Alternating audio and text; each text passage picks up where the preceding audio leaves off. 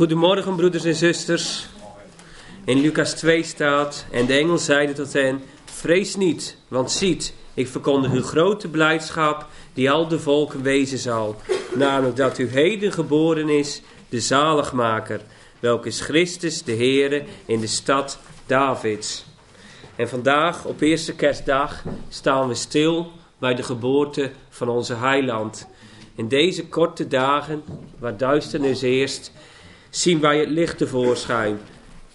Want Christus Jezus is geboren. En dan het bekende gedeelte van Jesaja 9 zegt: Het volk dat in duisternis wandelt, zal een groot licht zien. Degene die wonen in het land van de schaduw des doods, over dezelfde zal een licht schijnen. Want een kind is ons geboren, een zoon is ons gegeven. En de heerschappij is op zijn schouder. En men noemt zijn naam wonderlijk, raad, sterke God, Vader der eeuwigheid, vredevorst. Christus is de brenger van het licht. Het licht dat schijnt in de duisternis en daarmee de duisternis doet verdwijnen. En hoe anders is het in deze wereld? Van de week was ik op Google, um, zat ik te zoeken naar de kersttoespraken van de wereldleiders van de afgelopen jaren. En wat men zei, de wereldleiders, is dat men zoekt naar vrede, naar saamhorigheid naar elkaar toe. Het gaat niet om vrede die Christus ons biedt, maar het gaat om de vrede die de wereld, om, om de wereld te verbeteren. Maar wij weten vanuit de schrift dat Christus ons vrede brengt. Hij, is de, hij geeft ware vrede, namelijk hemelse vrede. En van de week, of pas geleden, hoorde ik iemand een sterke opmerking zeggen: Waarom viert men in de wereld zo vaak kerst? Omdat men nog controle kan uitoefenen over een pasgeboren baby. Maar zodra wij vertellen dat, die, dat dat kind de zoon is geworden, de heerser, de opgestane, kan men daar niets meer mee. Men wil hem dan verwerpen. Maar met vrede vindt men het wel leuk eigenlijk. Ze zoeken vrede voor zichzelf. En wij zouden dan komen tot die koning. De koning van vrede. En dan zullen we, gaan we ook zingen met elkaar vanuit het blad. Komt allen tezamen. Jubelend vreugde. Komt nu, ook komt nu naar Bethlehem.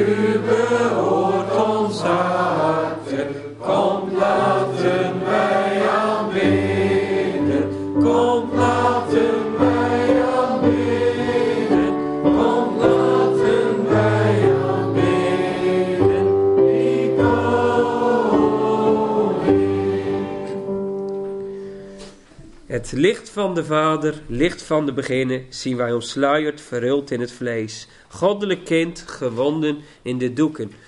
En afgelopen zondag is hier al gesproken over kerst. En de boodschap van afgelopen zondag was: wat is nu eigenlijk de ware betekenis achter kerst? Want al die details die wij lezen in de schrift, die hebben een betekenis. En dat is heel mooi uitgelegd. En ik vroeg mezelf toen ook af: wat betekent eigenlijk kerst voor mij persoonlijk? Want het is een tijd om naar uit te zien. Een gezellige tijd met familie, met vrienden, met leuke dingen. Maar wat betekent eigenlijk kerst? En voor mij persoonlijk vind ik het een voorrecht om te lezen vanuit de schrift dat de Heer naar deze wereld kwam voor mij. Terwijl hij God was, Gode gelijk was. En dat hij zijn godheid heeft afgelegd om hier vrede te brengen, licht te brengen in deze duistere wereld. En wat ik dan ook een heel mooi hoofdstuk vind uit de Bijbel, is Filippenzen 2, waar we eigenlijk het kerstverhaal zien, maar ook gelijk het paasverhaal en de toekomst. En dan wil ik met jullie een paar versen lezen uit Filippenzen 2.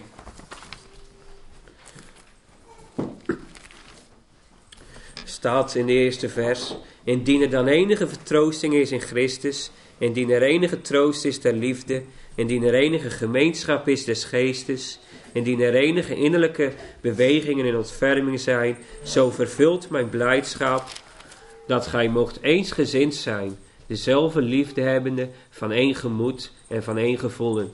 We worden hier opgeroepen om eensgezind te zijn in Christus. Want Christus is het die vertroosting brengt. En hoe anders is dat in de wereld? Zij zoeken vrede met elkaar, maar wij hebben vrede door Christus Jezus.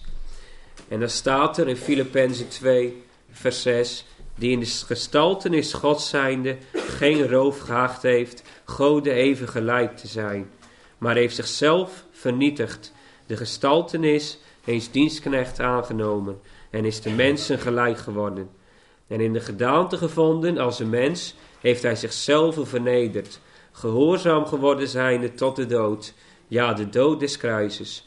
Daarom heeft, er, heeft hem ook God uitermate verhoogd en heeft hem een naam gegeven welke boven alle namen is. En dat vind ik persoonlijk echt heel mooi, dat we hier zien dat de Heer hier kwam, dat hij zijn godheid heeft afgelegd, maar dat, en dat hij zijn loopbaan hier op aarde heeft gelopen. Gehoorzaamheid heeft getoond naar zijn vader. En nu heeft hij een naam gekregen boven alle naam. Is hij de opgestaande Christus en wil hij in ons leven komen. Wil hij ons leven geven. En daarom denk ik ook dat we kerst ja, hierbij stilstaan. Dat we ja, aan dit voorrecht denken. Dat de Heer Gode gelijk was. Maar nu naar deze wereld is gekomen. Met als doel dat hij weer de zoon zou worden. Dat hij opstond uit de dood. En dan wil ik een lied zingen uit de, uit de bundel. Lied 515.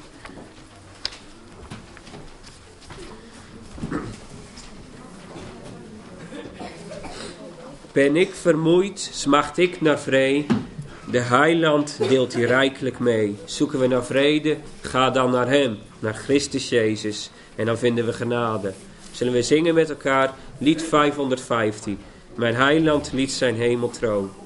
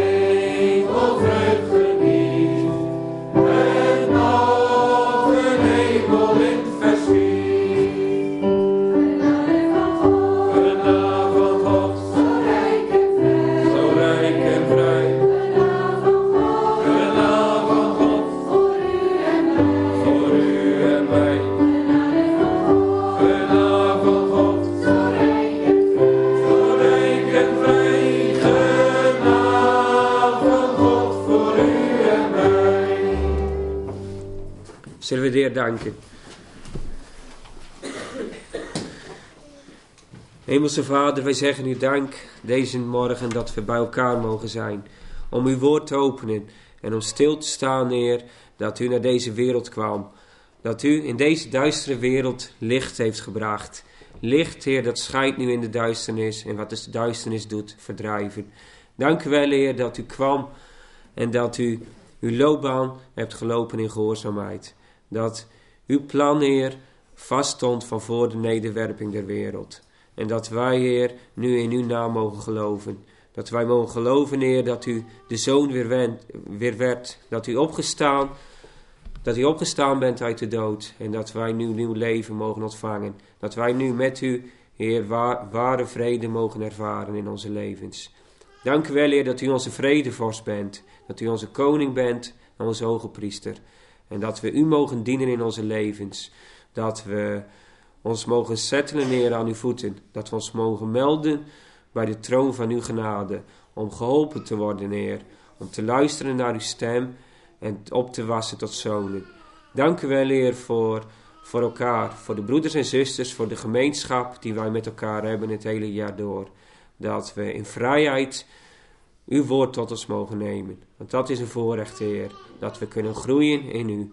Wilt u zo bij ieder zijn, Heer. Wilt u hem geven wat in ieder van nodig heeft.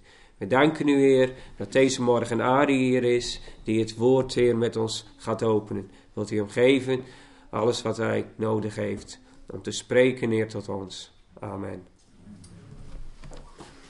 Tijdens het volgende lied mogen de kinderen naar de crash. En dan na de dienst komen ze terug om een lied met ons te zingen. En we gaan zingen van het kerstliedblad, lied onder 24. Nu daagt het in het oosten, het licht schijnt overal. Hij komt de volken troosten, die eeuwig heersen zal.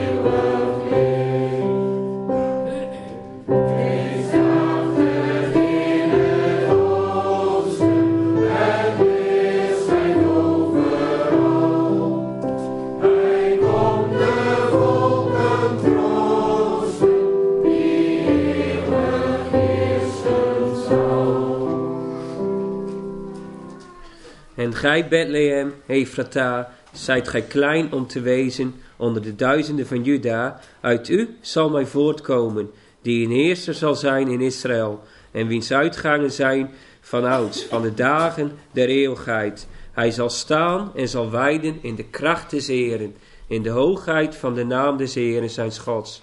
En zij zullen wonen, want nu zal hij groot zijn tot aan het einde der aarde. En deze zal vrede zijn en dan kunnen we zingen, stille nacht, heilige nacht, Davids zoon, lang verwacht, die miljoenen eenzalige zal, werd geboren in Bethlehem stal. Zullen we nog met elkaar zingen, stille nacht, en daarna is het woord aan Ari.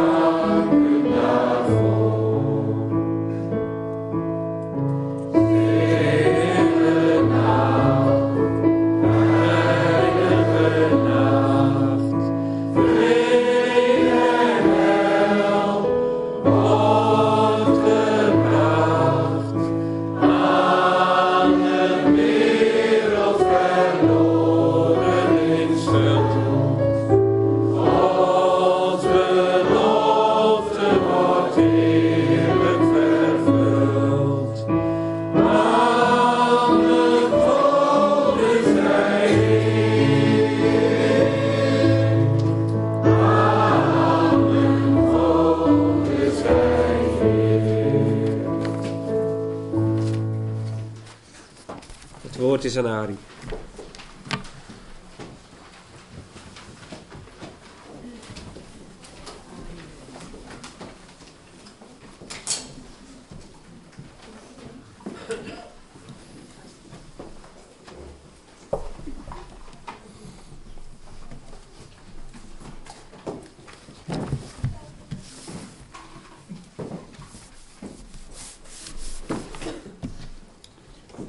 Fijn dat we met zoveel bij elkaar kunnen en mogen zijn op deze morgen, de eerste kerstdag. U had ook wat anders kunnen doen, u had misschien druk met het kerstdiner, maar toch nam u tijd vrij om hier te zijn. En ik hoop dat het is omdat u het verlangen in uw hart om, om te zijn, om daar te zijn waar het woord wordt gesproken. En daar te zijn waar ik broeders en zusters mag ontmoeten.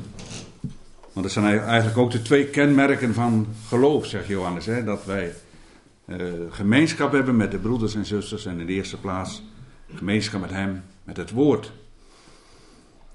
Vanmorgen wilde ik eh, stilstaan eigenlijk bij licht en duisternis tegenover elkaar. Heel kort wilde ik over de duisternis spreken. En natuurlijk langer over het licht. Want het licht spreekt natuurlijk ons, over onze Heer Jezus Christus. En ik moet eigenlijk ook beginnen over een televisieprogramma waar ik een tijdje terug naar keek. En waar, ik, eh, waar iemand een interview uh, deed. En die had dan een boek geschreven over de zin van het leven. En die had er allerlei professoren en weet ik veel, en dokters en ooggeleerden geïnterviewd.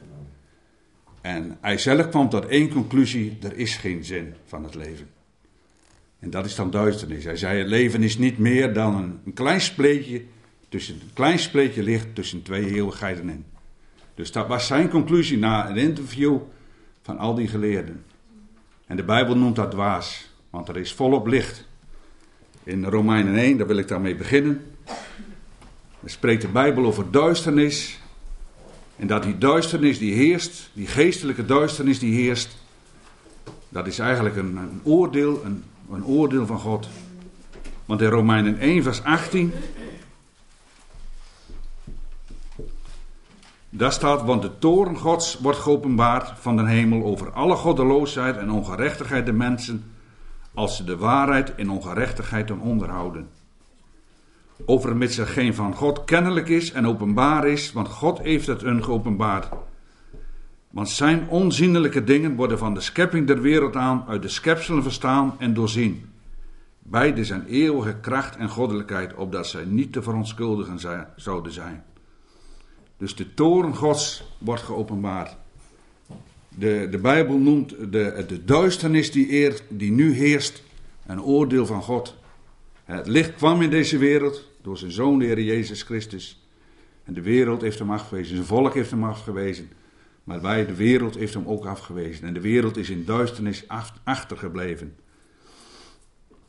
En in vers 21 staat, omdat zij God kennende en als God niet hebben verheerlijkt of gedankt maar zijn ver, verijdeld geworden in hun overleggingen en een onverstandig hart is verduisterd geworden.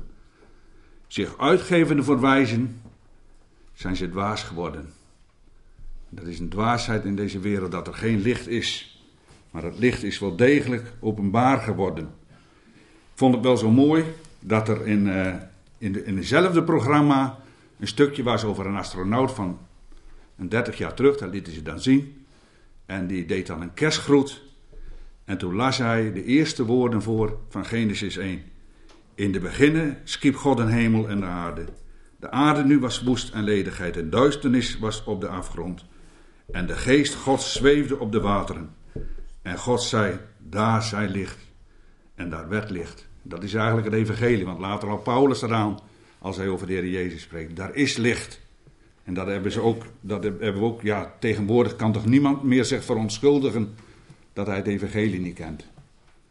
Het was ook van de week uh, dat, uh, dat er weer een onderzoek was hoe het met het christelijk geloof gesteld wordt. Dat heb je altijd zo rond deze dagen. En toen was er nog maar 30% in Nederland die zei dat ze christen waren. Dus dat was alweer veel minder geworden als de vorige keer. Dus bewust wordt het licht afgewezen. Dan gaan we naar Johannes 3. Waar ook over het of voor over duisternis gesproken wordt.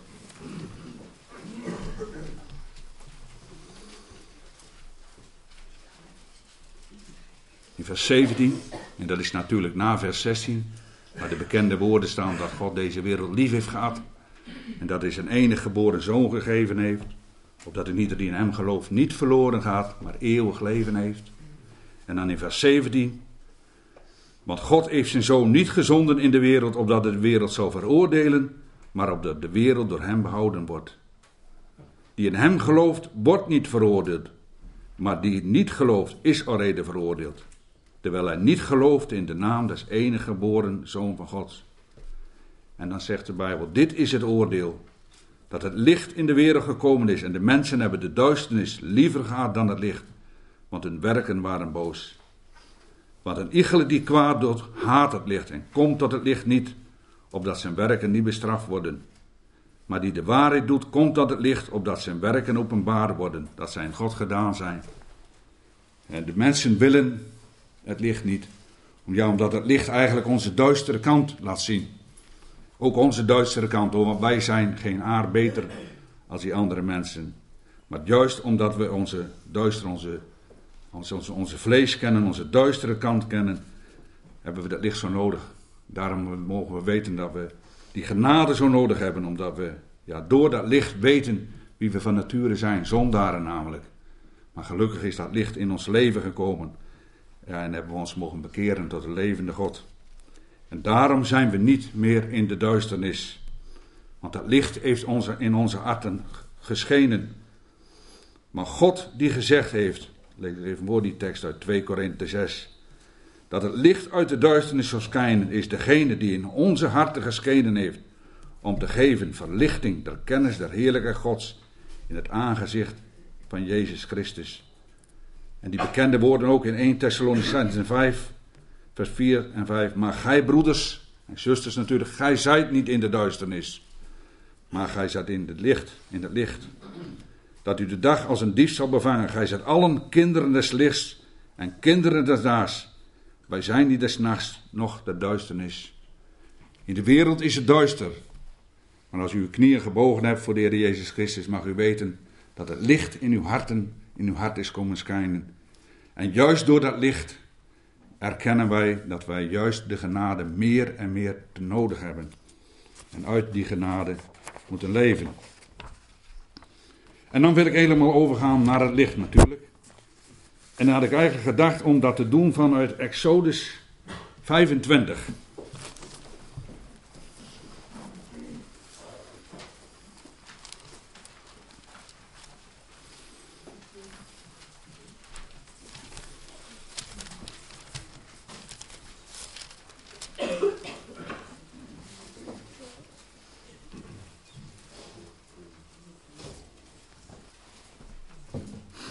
En dan zijn we bij uh, vers 31. En daar staat boven de gouden kandelaar. Een van de attributen die in de tabernakel staat. En Jelle heeft zondagmorgen hier met de inleiding ook al even een sluier opgelicht van die kandelaar. Want er valt veel van te zeggen. En uh, nou, ik lees gewoon de eerste regel uit Exodus 25, vers 31. Gij zult ook een kandelaar van louter goud maken. Een kandelaar van louter goud moesten zij maken. Naar het voorbeeld, zoals in vers 40 staat. Zie dan toe, Mozes moest toezien hoe Bazaliel en Holiab dat deden. En zie dan toe dat gij het maakt naar een voorbeeld, het welk ik u op de berg getoond heb. Dus die kandelaar die moest gemaakt worden zoals de Heer, toen Mozes op de berg was bij Joven, bij God. En toen heeft God hem laten zien hoe de attributen in de tabernakel gemaakt worden. En al die dingen, die beelden iets uit. En ook de gouden kandelaar is een geweldige uitbeelding van dat licht. In de oosterplaats natuurlijk van dat nieuwe leven van Christus. En daarom is hij ook van puur goud van dat onvergankelijke leven dat hij aan het licht gebracht heeft. Toen hij naar deze wereld kwam, en dat, toen hij die weggegaan is van kruis en dood, maar wat meer is, hij is opgestaan en heeft dat nieuwe onvergankelijke leven aan het licht gebracht. En dat is goud, daar spreekt goud van, van eeuwigheidswaarde. Goud is een edelmetaal, goud roest namelijk niet. Dat is dus blijvend. Goud is ook een van die geschenken die de wijzen uit het oosten brachten. Bij, toen de Heer daar in de kribbe lag, of later zelfs nog. Maar goed, een van de geschenken die zij brachten was goud. En goud is dus ook een beeld van uitbeelding van koningschap. En dat is die kandelaar, die is een uitbeelding van leven, van eeuwig onvergankelijk leven en koningschap. En daar staat erbij van dicht werk, staat erbij, vers 31. Van dicht werk moest die uh, kandelaar gemaakt worden. En dat betekent niet zoiets dat, die, dat het een hele massief ding, ja het was natuurlijk wel een massief ding. Maar dichtwerk, dat betekent dat het uh, smidswerk aan te pas moest komen. En smidswerk, dat is lijden. En daar spreekt die kandelaar, die spreekt dus in eerste instantie van doorlijden tot heerlijkheid. En dat is natuurlijk het beeld van de Heer Jezus Christus, die als mens naar deze wereld kwam. Die door lijden ingegaan is tot heerlijkheid. En nu het licht van de wereld geworden is.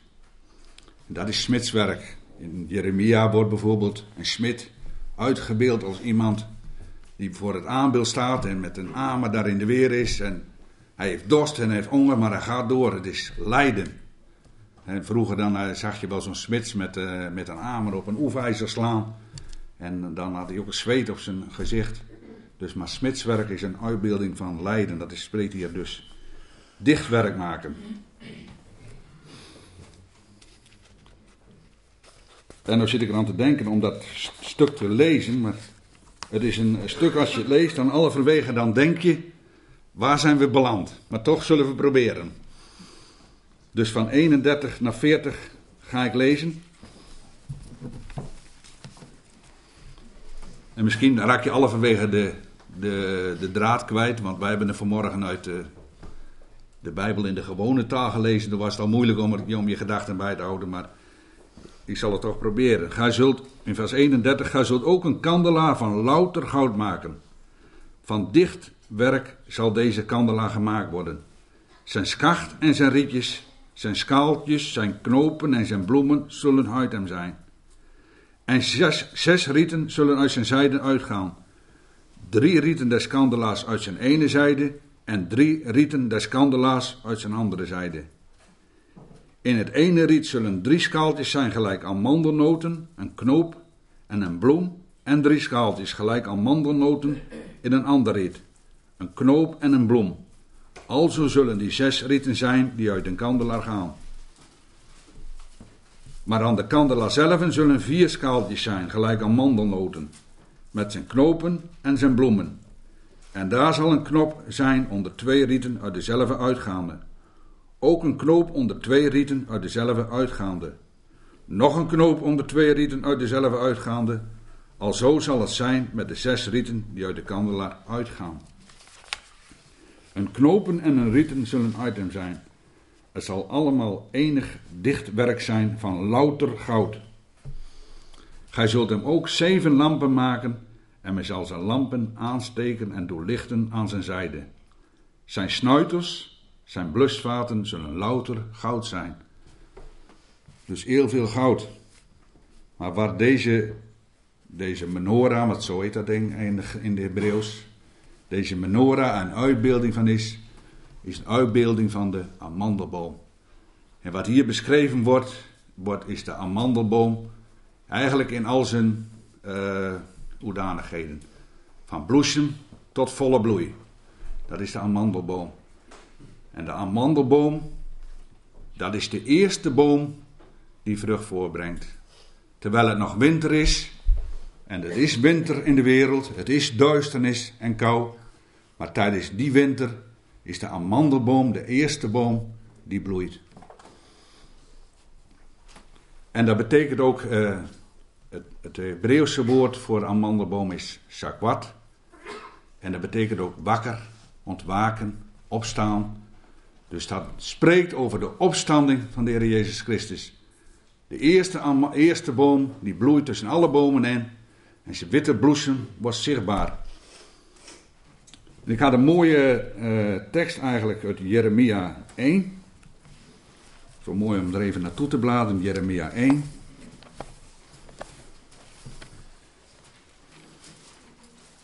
Wordt ook over de amandelboom gesproken.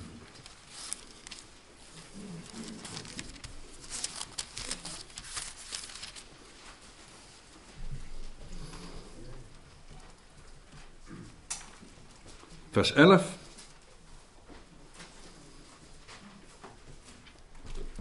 Opnieuw geschiedde des Heeren woord tot mij zeggende, wat ziet gij Jeremia? En ik zeide, ik zie een amandelroede. En de Heere zeide tot mij, gij hebt wel gezien, want ik zal wakker zijn over mijn woord, om dat te doen. En dat woord amandel, dat u ziet bij amandelroede, en dat woord wakker, dat zijn precies exact dezelfde woorden, allebei shakwat. Dus wakker zijn en een amandelboom opwaken, ontwaken, dat heeft alles met elkaar te maken. Dus als we het over de amandelboom spreken, dan hebben we het ook over de Heer die waakt over zijn woord. Dat is toch een, uh, ja, bemoedigend iets, ook deze morgen. Dat we weten dat we een Heer hebben die waakt over zijn woord. Dat hij wat hij beloofd heeft, dat hij, zal hij ook doen. En dat heeft hij ook gedaan in de geboorte van de Heer Jezus Christus, in zijn kruis en opstanding, maar ook wat hij nog in de toekomst zal doen. En ook in onze persoonlijke levens, hoe de omstandigheden ook zijn. Wij hebben bijvoorbeeld eeuwig leven, zegt dat woord. En als we naar onszelf kijken, dan zien we alleen maar dat het minder wordt en gebrekkiger wordt. Maar de Bijbel zegt heel duidelijk, wij hebben eeuwig leven. En de Bijbel zegt bijvoorbeeld dat we heilig in Hem zijn, onberispelijk. En als we naar onszelf kijken, zien we alleen maar tekortkomingen. Maar wij houden vast aan dat woord dat de Heer ons overgegeven. Hij waakt over dat woord en wij mogen daar ons vertrouwen op zetten. Dus terug naar Exodus 25. Dus een mandelboom die spreekt dus over ontwaken, opstanding, nieuw leven. En daar is die menorah dus een uitbeelding van, van die amandelboom. Ik ben ook even naar uh, Wikipedia gegaan. Dat doe ik altijd als ik zulke dingen. En Wikipedia die zegt dat de amandelboom de eerste twee jaar niet bloeit, maar in het derde jaar gaat bloeien. Dus dan krijg je ook gelijk een beeld van de Heer Jezus Christus, die na twee dagen opstond uit de dood en bloeide. En ook voor Israël, want de menorah is natuurlijk het symbool van, uh, van Israël. Als je daar aankomt op een vliegveld, dan zie je overal al menorahs op doeken. En de menorah is ook een meters oog uh, voor de Knesset. Dus en, uh, maar ook zij mogen weten dat na twee dagen en op de derde dag daadwerkelijk bloeitijd voor hen zal aanbreken. De bloeitijd van de amandelboom is 20 jaar. En dat geef ik gewoon maar mee, wie er wat bij bedenkt. Ik kan er wel wat bij bedenken, maar dat laat ik aan u zelf over. En het achtste jaar, dan komt hij tot zijn volle bloei. Dat is eigenlijk zijn hoogtepunt. Dan komt hij tot zijn volle bloei. Dus acht spreekt ook weer van nieuw leven. Dus dat is de amandelboom. Dan gaan we terug dus naar Exodus 25. Daar waren jullie natuurlijk al. En hij spreekt vers 31 ook over zijn schacht.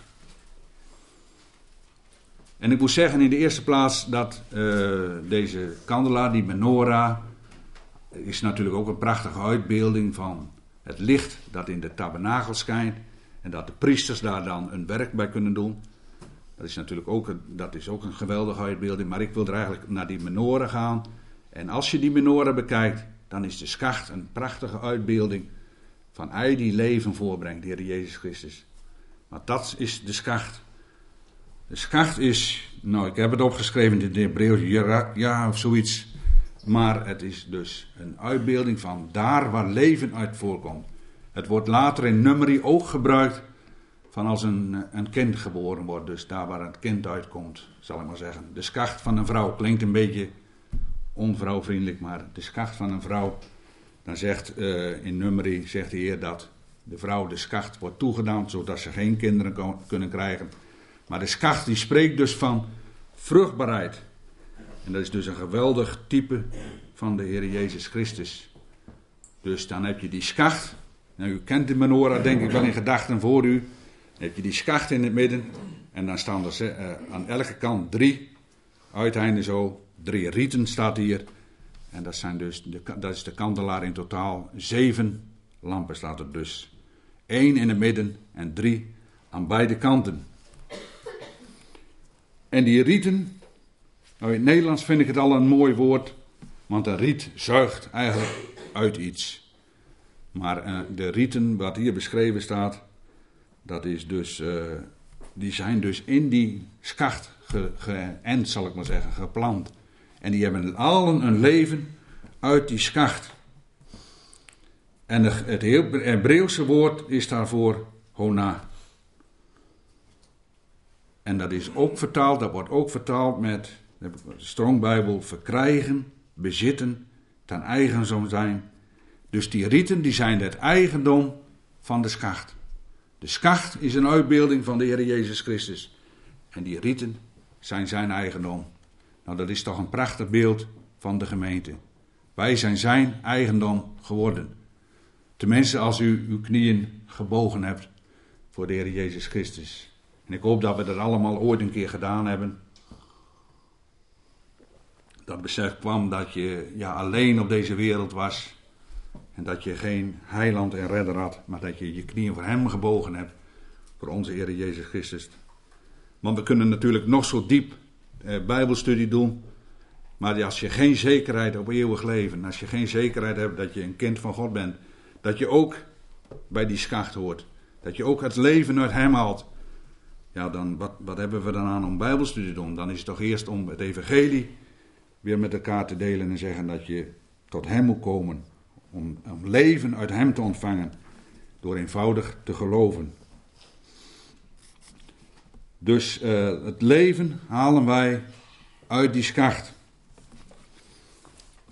En van die kandelaar wil ik toch even naar Matthäus 5 gaan.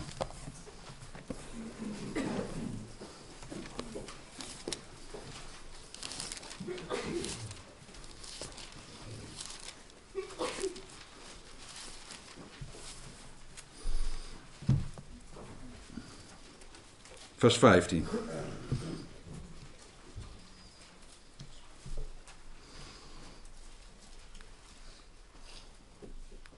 Daar staat nog, steekt men een kaas aan en zet die onder een korenmaat, maar op een kandelaar. En ze schijnt allen die in het huis zijn. Laat uw licht alzo schijnen voor de mensen, dat zij uw goede werken mogen zien en uw Vader die in de hemel is verheerlijken. En dan lezen we gelijk achteraan Filippenzen 2. Laten we ook even naartoe, Filippenzen 2 vanaf vers 13.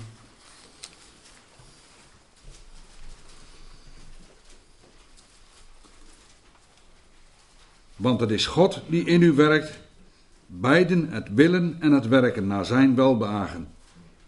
Doet alle dingen zonder murmureren en tegenspreken, opdat gij mocht onberispelijk en oprecht zijn, kinderen God zijnde, onstraffelijk in het midden van een krom en verdraaid geslacht, onder welke gij schijnt als lichten in de wereld, voorhoudende het woord des levens, mij tot een roem tegen de dag van Christus.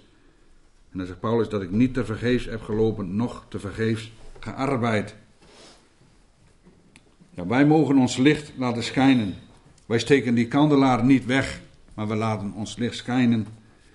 En hoe doen we dat? Door ons te vullen met het woord. Want ook de lampen moesten gevuld worden met olie. En olie is natuurlijk een prachtig beeld van het woord van God. Van het nieuwe leven, van het opstandingsleven. En als wij ons vullen met dat woord, dan kan zoals vers 13 hier staat, dan kan God het willen en het werken in u bewerken. Daarom is het belangrijk om dat woord tot u te nemen en daaruit te leven.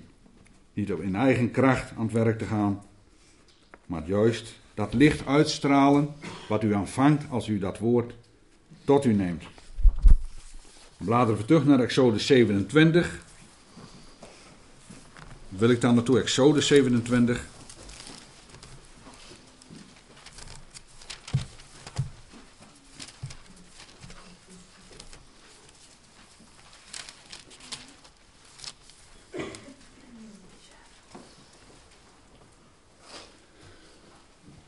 Vers 20.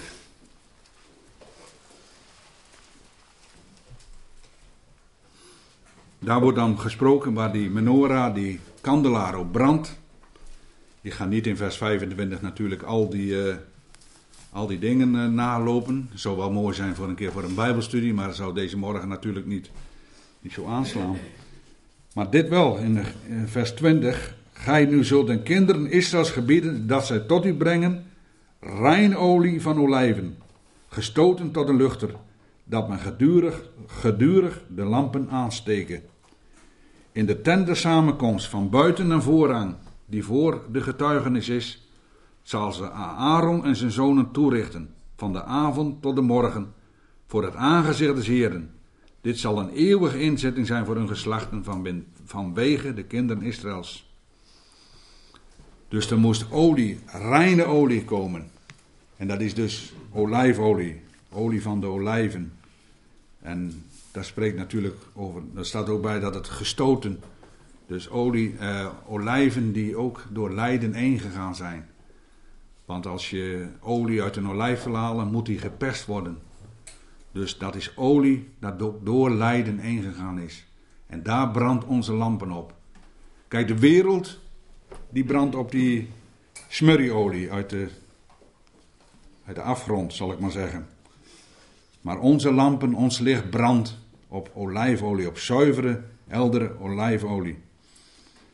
Die, eh, die zwarte olie uit de grond, die bederft zo'n beetje alles wat er is. Maar deze olie, die is zo wat overal goed voor. Geeft in eerste plaats licht, geeft warmte, het is voedsel, het is gezond. En ik zat ook te denken juist aan uh, dat verhaal van de barmhartige Samaritaan wat we twee weken geleden uh, besproken hebben. Uh, dat die dan ook de wonden gebalsemd werden met olie. En olie is natuurlijk een prachtig beeld van de geest, van het nieuwe leven, van het opstandingsleven. En daar leven wij, daar laten wij onze, brand, onze lampen op branden. En dan wil ik weer terug naar Exodus 25.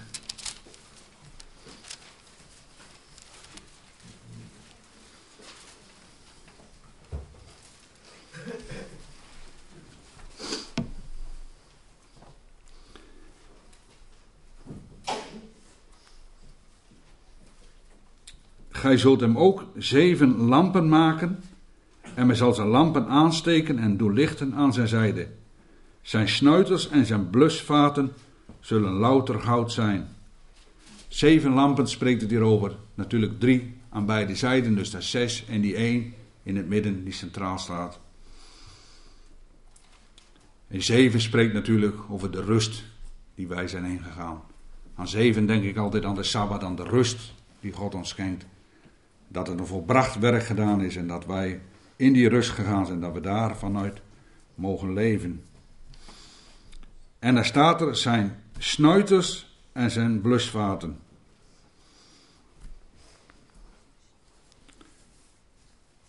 Uh, zijn snuiters.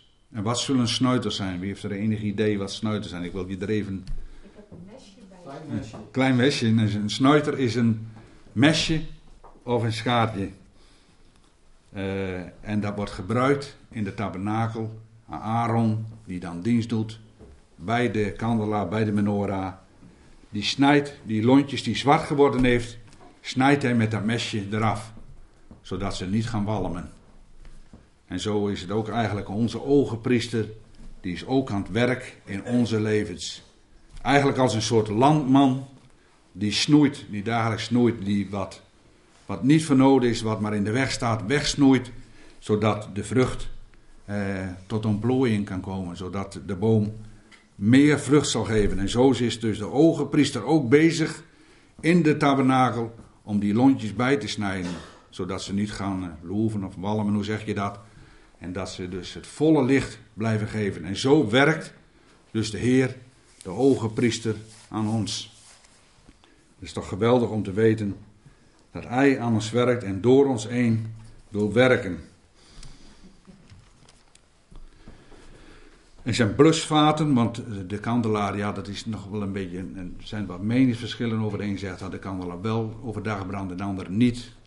Maar ik, ik denk dat het kandelaar voornamelijk toch de bedoeling is dat hij s'nachts brandt. En dat is dus toch, toch die uitbeelding van die tijd waarin wij nu leven. Terwijl het duister is, is het licht. Licht, maar niet gezien door deze wereld. Maar als het goed is, kan de wereld het wel horen. Dan weet ik niet precies waar ik dat nou, want heb, heeft mijn printer dat niet meegenomen, dus, of dat heb ik niet ingetypt, dat kan ook maar. Dan lees ik dat maar gewoon even voor. Dat als de ogenpriester aan het werk is in de tabernakel, dan zien we hem niet. Dan is hij daar met zijn skaartje bezig aan knippen en de lampen bij te vullen. En zo is hij dus in onze levens bezig. Hij knipt, hij snoeit ons. Zoals een landman snoeit hij. En we komen tot. Maar wij, zien dat niet. En de wereld ziet het ook niet. Maar ze kunnen het wel horen. Want in, uh, in Exodus staat ook. Als de ogenpriester dan de, de tabernakel ingaat. Dan moet hij zijn kleding aandoen. En aan die zomen zullen zijn granaatappelen van hemelsblauw en van purpel en van scharlaken aan zijn zomer rondom. En gouden belletjes rondom tussen dezelfde. Dat een gouden belletje daarna, dat er een gouden belletje zij, daarna een granaatappel, wederom een gouden belletje en een granaatappel aan de zomen des mantels rondom. En Aaron zal dezelfde aan hebben om te dienen, opdat zijn geluid gehoord worden als hij in het eilige voor het aangezicht des Heeren ingaat en als hij uitgaat, opdat hij niet sterven. Nou, ik heb hier zelf eens een keer met een uh, hele lange jurk aangelopen als hoge priester, maar dat is al heel wat jaartjes terug. Maar onderaan de zoom van die ogenpriester, van de kleed, daar zitten belletjes en granaatappelen. Een granaatappel is ook natuurlijk een prachtige uitbeelding van leven. Maar die belletjes, die gouden belletjes, die konden dus het volk horen als ze buiten de tabernakel stonden. Dus een wereld waarin het duister is, daar kan toch gehoord worden de blijde boodschap, het evangelie. De gouden belletjes kun je horen rinkelen als je goed luistert en daar, en daar je op richten. Prachtig als, zoals hier beschreven staat, dat is een kleding van emelsbrouw en van purper en van scalaken Natuurlijk een prachtige uitbeelding van de ogenpriester, de middelaar tussen hemel en aarde. Met zijn hemelsblauw en purper. Purper is de, kleur van de middelaar. En rood skalaken is de kleur van de aarde. Maar er is dus verbinding tussen hemel en aarde door de ogenpriester. Het is zijn werk om ons te verbinden met God en ons, ons dat leven te geven. Dus het is niet zichtbaar. Wij zien het met geloofsogen. En wij weten dat we met hem verbonden zijn, in hem zijn, één plant met hem geworden zijn, zo zegt de apostel Paulus in de Romeinenbrief. Wij leven uit hem, we halen onze sappen uit hem. Wij zijn van die rieten die op de schacht zijn ingebracht. Dat is niet zichtbaar voor de wereld. Hij werkt aan ons, ook niet zichtbaar voor de wereld. Maar als de wereld goed zou luisteren, is het wel te horen, want de belletjes die rinkelen. En dan straks zullen de kinderen bijvoorbeeld een liedje zingen. Jezus zegt dat hij hier van ons verwacht dat wij als kaarsjes zijn, brandend in de nacht. En hij wenst dat ieder tot zijn ere schijnt, jij in uw klein hoekje en ik in het mijn. Zo mogen wij schijnen voor hem. Wij mogen dat licht namelijk uitdragen. We zouden die lamp niet onder een korenmaat zetten. En nogmaals, hoe doen we dat? door ons te vullen met olie. Dus de enige manier om dat licht uit te dragen, als je dat in eigen kracht gaat doen, of op je eigen manier, dan gaat het mis. Maar je zou je moeten vullen met olie, zodat je dat leven ook uit kunt dragen.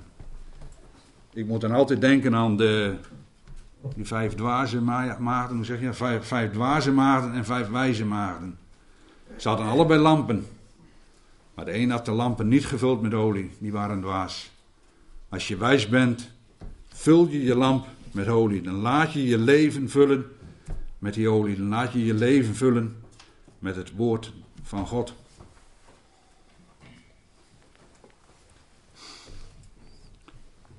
En tenslotte wil ik dan gaan naar de plaats van de kandelaar. Staat ook in Exodus. En hij zette ook de kandelaar in de tent der samenkomst.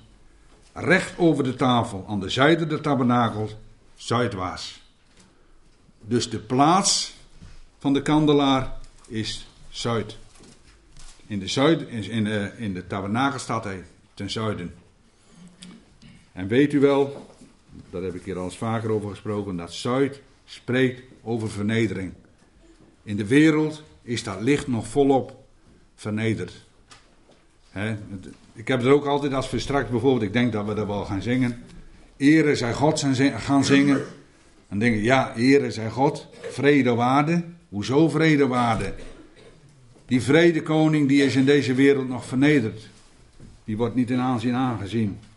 En dat licht wordt nog afgewezen. Dat staat nog op een lage plaats in deze wereld. Maar straks zal hij wederkomen. En dan zal de zon der gerechtigheid opgaan. Dan zal het licht ook niet meer van nodig zijn, zegt de Bijbel. Dan zal de zon schitteren. Zal onze koning terugkomen. Dan zal hij zijn, ja, zijn koningschap opeisen waar hij recht op heeft. En dan zal zijn licht schijnen in deze wereld. Het is toch geweldig om ja, dat te mogen weten. Dat God waakt over zijn woord. En dat het getrouw zal zijn. Dat, dat het niet altijd zo zal blijven. Maar dat we maar een tijdelijke aangelegenheid is. Dat het zo duister is in deze wereld. Maar dat Gods licht daadwerkelijk straks in deze wereld zal gaan schijnen.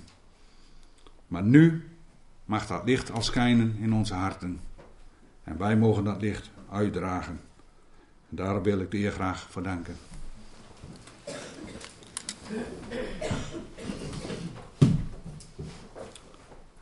Ja, Hemelse Vader, hartelijk dank dat wij deze morgen zo bij elkaar mochten komen. En dat we u hebben leren kennen, Heer, omdat wij ook die belletjes hebben horen rinkelen, Heer. Dat we hebben mogen leren kennen dat er een hoge priester is, die voor ons bidt en pleit, die voor ons zorgt, die ons door dit leven heen brengt en die wil, ons doen wil opwassen, Heer. Als wij maar het verlangen hebben om die olie tot ons te nemen en ons daardoor te laten voeden, Heer. Die olie die licht, warmte, blijdschap, vreugde in ons leven geeft, Heer. Wat is er dan ook, ja, dat is toch het mooiste wat er is, om je daardoor te laten voeden, Heer. Heer, we danken u dat u naar deze wereld kwam. En dat u uw weg bent gegaan. In diepe vernedering, Heer. Die weg van het kruis van Golgotha. En dat u bent opgestaan, Heer. Wat was dat een geweldig iets. Dat de amandelboom ging bloeien. Dat uw bloesem gezien wordt, die prachtige witte bloesem, Heer. En dat er reinheid is voor een ieder die gelooft, Heer. Heer, en ik bid u ook voor die mensen die hier misschien vanmorgen zijn, die nog geen zekerheid van hun geloof hebben, Heer. Dat u bent gestorven en opgestaan. Voor iedereen, voor alle mensen. Dat we eenvoudig mogen geloven in u, Heer. En wie in u gelooft, ja, die wordt in die in die boom geplant, Heer. Die mag weten dat hij leven heeft met u, Heer. Dan mag hij weten dat hij met u gestorven is. Dat het oude leven voorbij gegaan is. Maar dat wat meer is, dat hij met u is opgestaan in een nieuw leven. Een leven dat gevoed en opgebouwd mag worden. Door uw woord te bestuderen. Heer, we danken u dat we hier zo bij elkaar mochten zijn op deze speciale dag, Heer. Dat we vooral mochten doen om uw naam te verheerlijken, Heer. Om te getuigen van uw naam, om te luisteren naar de liederen, om met broeders en zusters bij elkaar te zijn. Heer, en daar danken we voor dat we ja, daar tijd en gelegenheid ook voor morgen voor hadden. Heer, we bidden u voor de rest van deze dagen, Heer, dat we u ook bij ons bent, dat we ja, toch ook het verlangen hebben om niet om ons in die wereld te storten, Heer, van eten en drinken. Laten we blij zijn, want morgen sterven we. Maar dat het toch ook het verlangen is om u meer en meer te leren kennen, u te zoeken.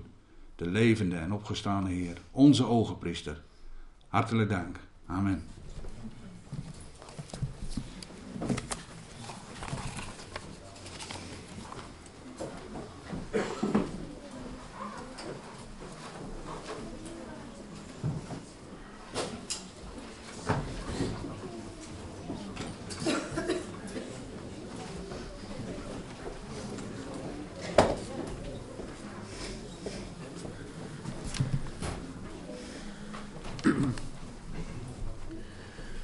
Bedankt Ari voor deze krachtige boodschap.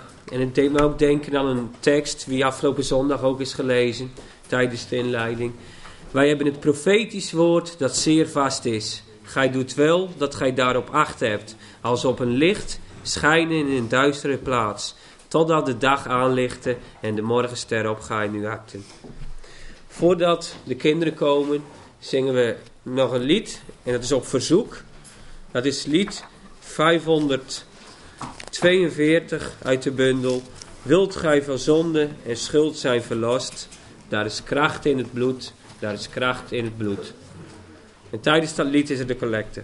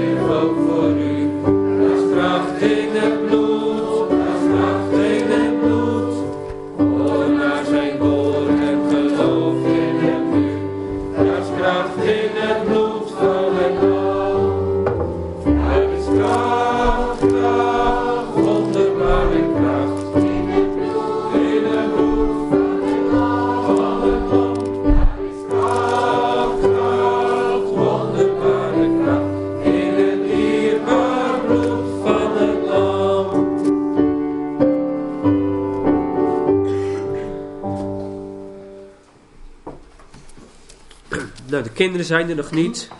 Dus dan zingen we nog een lied. Dat is lied 145 van het kerstliedblad. Nu zijt welkom, Jezus, lieve Heer.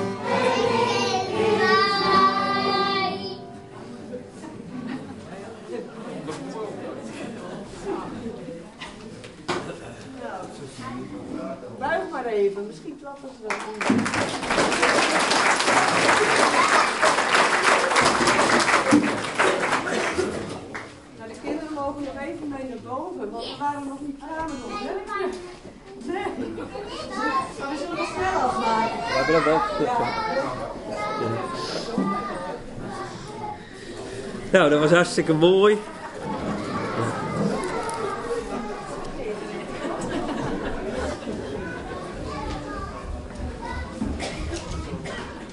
En wij gaan wel ons slotlied zingen. En dat wil ik staande doen. Met lied 48 uit de bundel. En dat is Heere zij God in de hoge. Vrede op aarde en de mensen een welbaren. Zullen we dat staande met elkaar doen.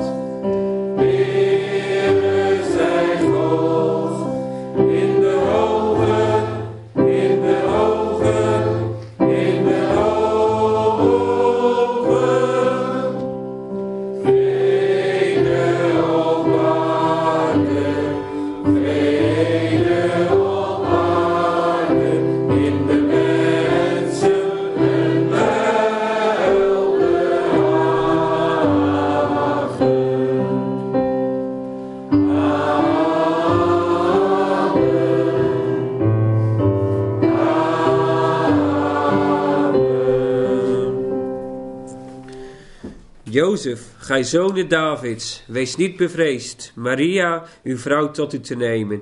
Want hetgeen in hen ontvangen is, dit is, dat is uit Heilige Geest. En zij zal een zoon baren, en gij zult zijn naam heten Jezus, want hij zal zijn volk zalig maken van hun zonden.